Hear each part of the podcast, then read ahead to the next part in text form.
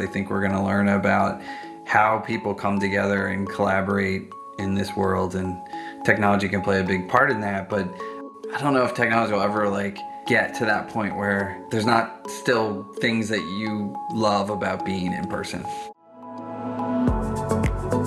Welcome to NPS I Love You, a podcast powered by Catalyst. I'm your host, Ben Wynn, and this show is all about awesome people, ideas, and stories, all with a customer success twist. On NPS I Love You, I talk to everyone from artists to scientists, CEOs to CSMs, and everyone in between to give you powerful insights that will help you in your career and in life.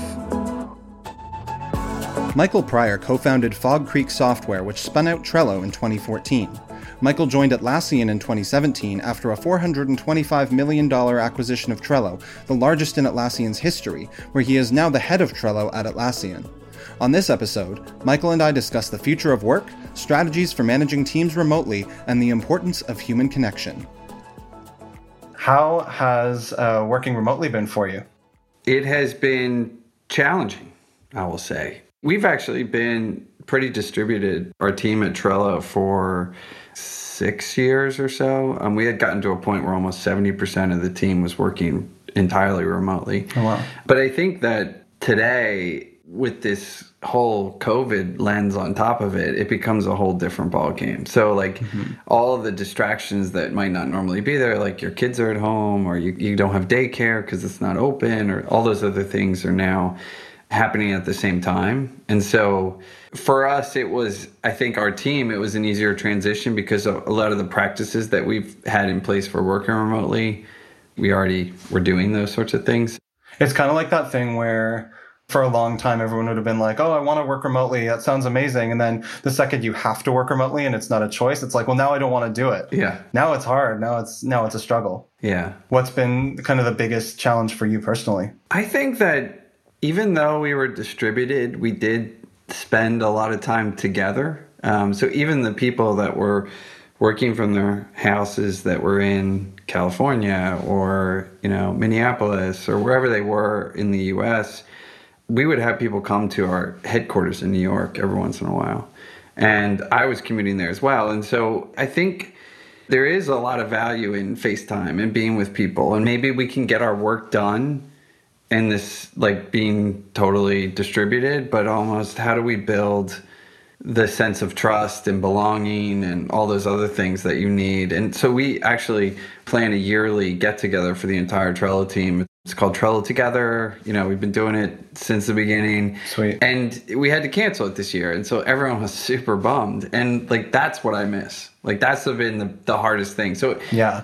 day to day, any individual day, as far as like, you know, using the tools, getting on the Zoom, all those things are pretty similar but never having the opportunity to connect with people in person, I think, has been challenging. Especially when you get new people on the team and things. That was yeah. just always part of our ritual. Was like if you're a new person, when you join, your team like comes to New York and hangs out. So we would have these moments where the, there was a connection between all of us, and and so now I think it's it's harder to build trust and empathy and all those other things with new people on the team when you don't get to spend any time day to day with them and you miss you miss a little bit of that serendipitous time too right where you just like bump into people and mm-hmm. those sorts of things so definitely and that's where some of the best ideas come from and some of those interactions come from right yeah there there's a lot of value and i think i think about the idea we were talking the other day about an engineer who was saying something like um, I work like nine hours Monday to Thursday or whatever. And so like I take Friday off or something like that. And we were internally at Atlassian, we were talking about,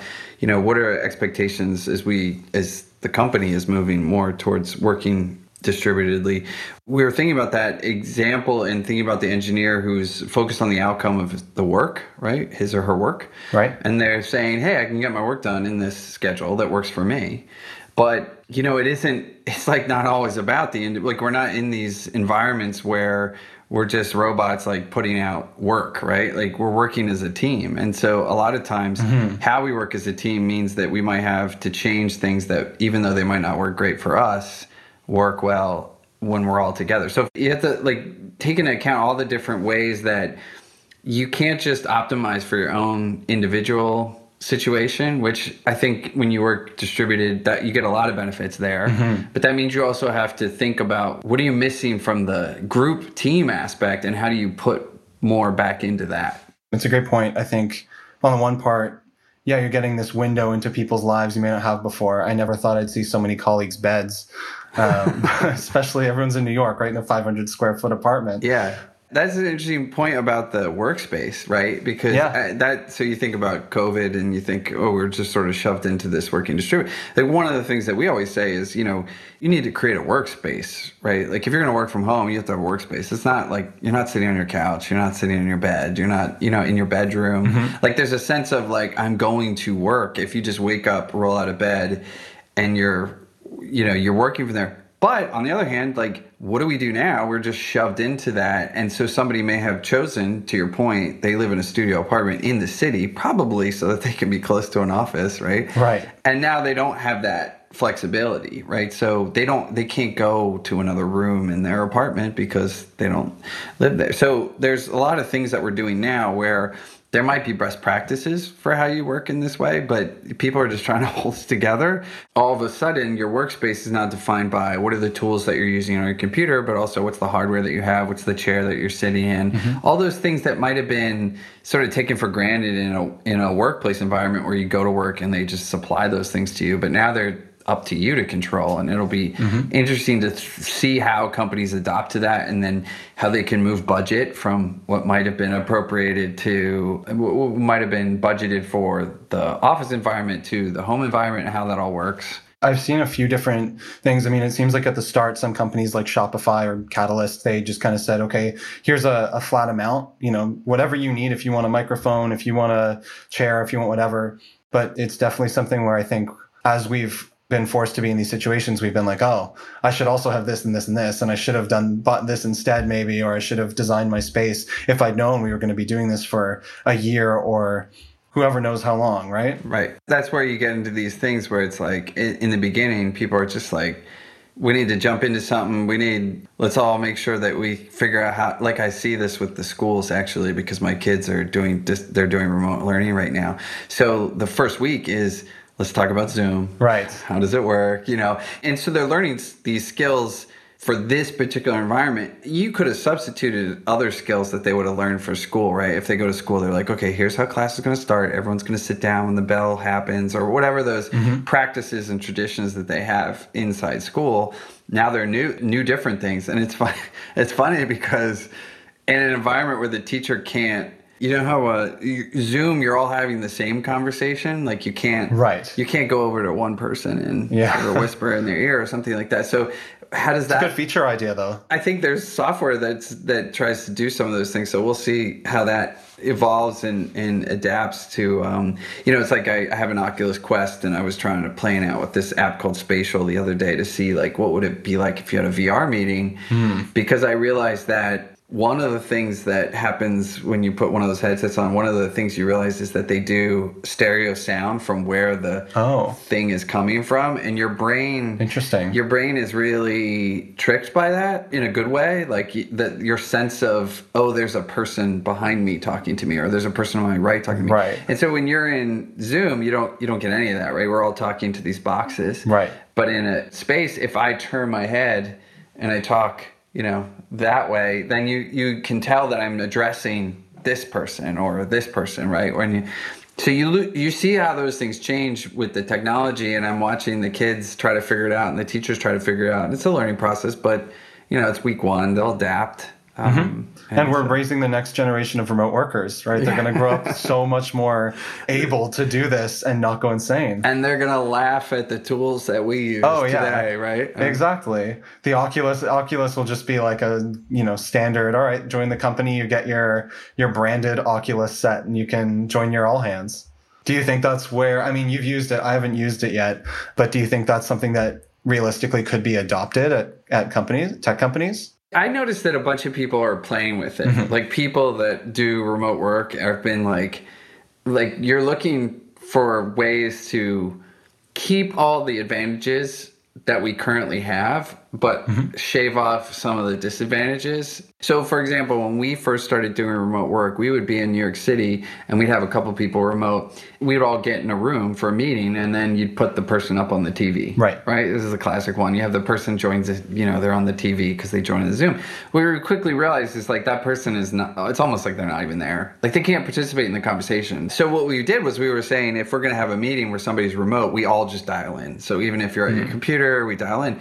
That had implications on how we built our space. So, we built a new space in, in the city. And so, we had all these phone booths that we built mm-hmm. because we knew people were going to be taking calls where you might have half the people in the meeting are there present in the space, mm-hmm. but they all have to go and join the meeting remotely so that the meeting can Right. take place virtually, not the meeting take place in New York and somebody's joining remotely. So Interesting. I think about those ways that you start to change your behavior in the way that you use the tools to sort of diminish the negatives, right? The the negative in this case was that that the odd person out on the Zoom versus the, the you want everyone to be on the level playing field. Right. And I think that's why I've been playing the VR thing, and I don't know, I don't know if it's there yet. It's not like it's certainly you have to buy these headsets. How long can you keep the headset on? Like I don't know, right? Like, but it is crazy the the difference between say four or five years ago when you were playing with these devices. Like it's still a little bit laggy and those sorts of things. But if you put the headset on and you get somebody else and they're in the room and you're talking, like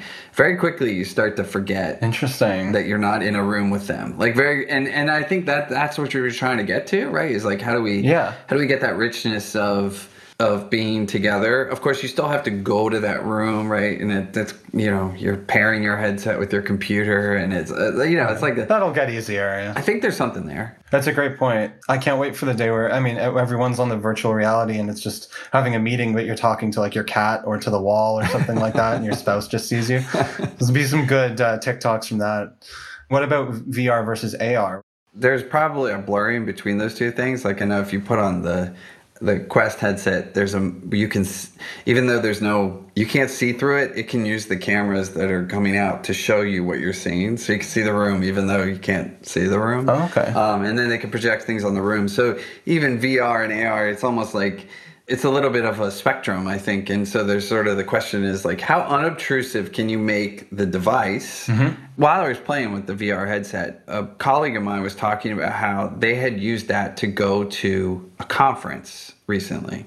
Okay. And they said that they didn't like that experience because they couldn't multitask. Right. The people that were putting the conference on were like, we're just going to head- send headsets to everyone. They sent the headsets, they put the conference on, and they were like, ah, I can't really multitask, which is actually interesting because it's That's like kind the of a good thing. Yeah, Yeah. right, right. So there's there's circumstances where you're like, I want that. Like part of the problem I think with Zoom is you're in the Zoom and you're like, Yeah. oh, I'm checking my email, I'm checking Slack, right? Like, and you're and you can kind of disconnect too easily, Mm-hmm. and so that might it's like good in the one sense because if you're not needed for the meeting, then you can kind of do other things. But then it's like, why are you in the meeting? And Yeah, exactly.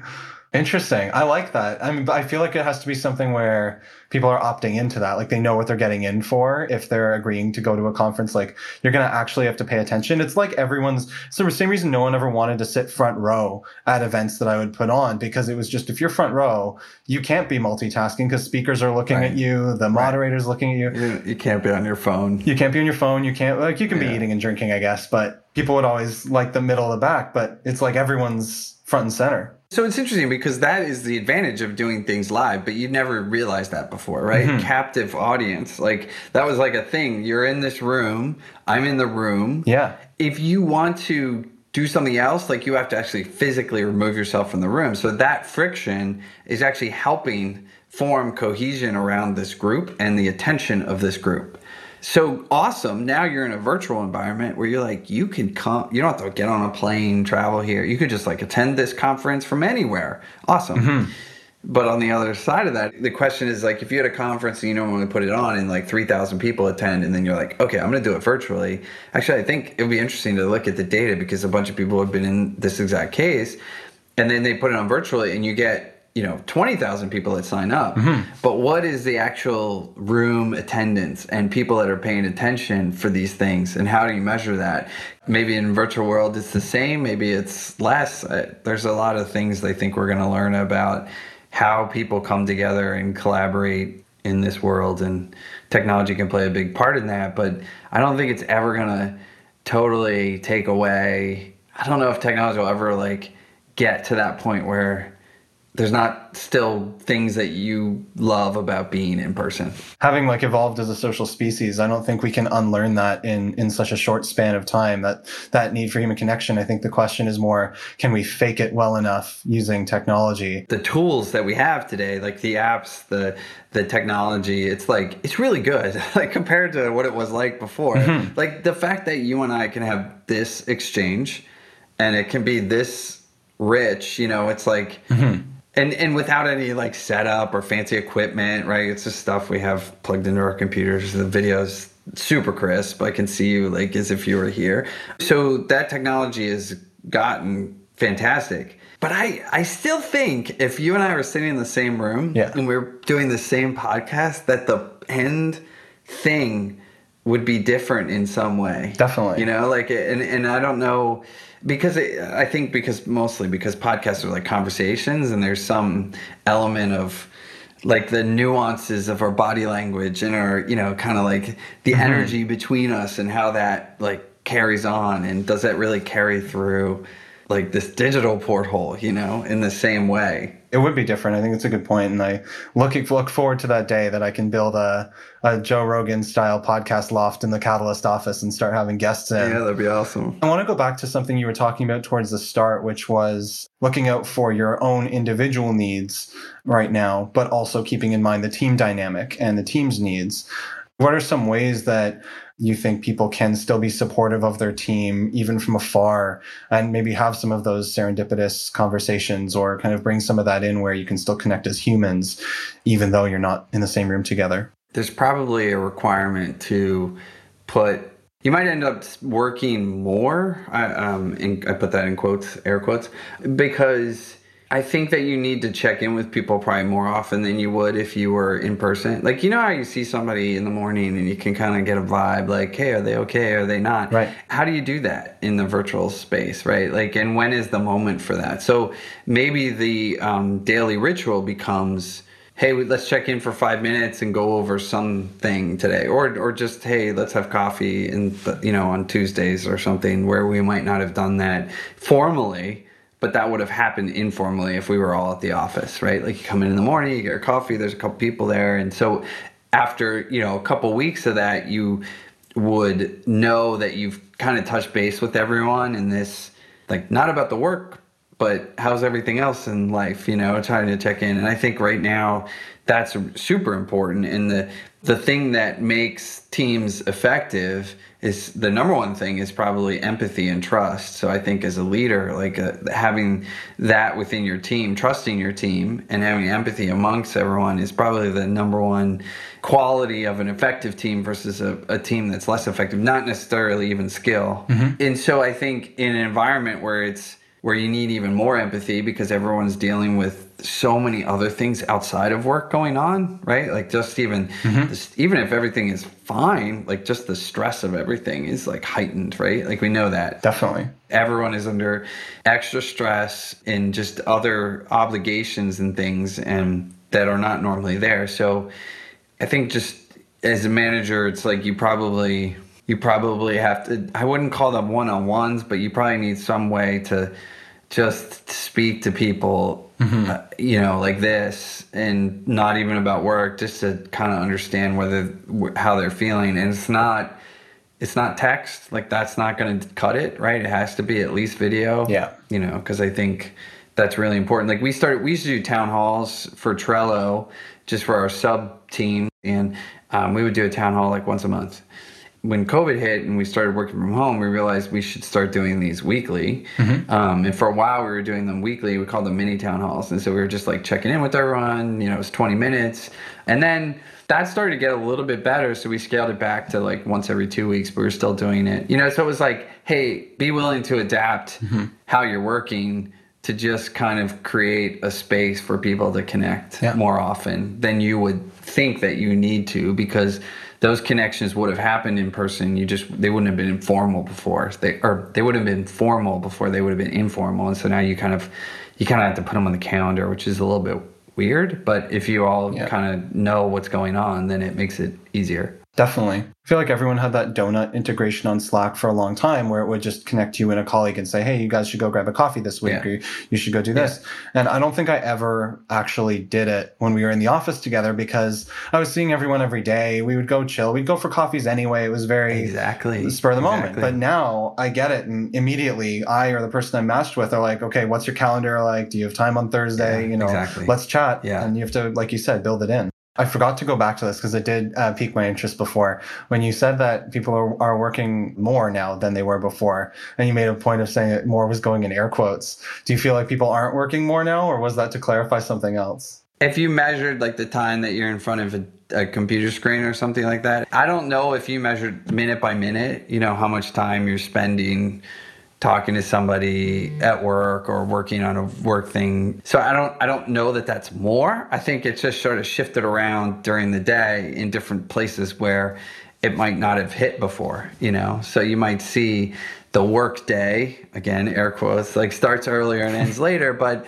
oh that you know i spent an hour helping my kid with remote learning from 12 to 1 or i i went downstairs and Right. made myself lunch or you know i didn't have to commute today so i had a meeting this morning and and then i went on a walk with my wife or something like that you know Nice. so I don't. It's it's unclear to me, but I do think that there are there are new obligations that you have. Like in you know, as we were saying, like how do you connect more with people? Does it take more absolute minutes in the day? I'm not really sure.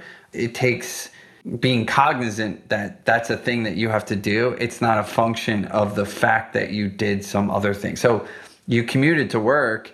The other people were there you know, you got a coffee for yourself. It was like almost like a byproduct of that that you ran into other people, colleagues, and talked about, you know, how their weekend went. Right. But now that you don't have that thing, what do you do in order to recreate it? And I think that's a lot about in working in a remote environment is coming up with those traditions and practices that work for your team to sort of recreate those moments and and figure out how you're going to communicate and collaborate and all that good stuff.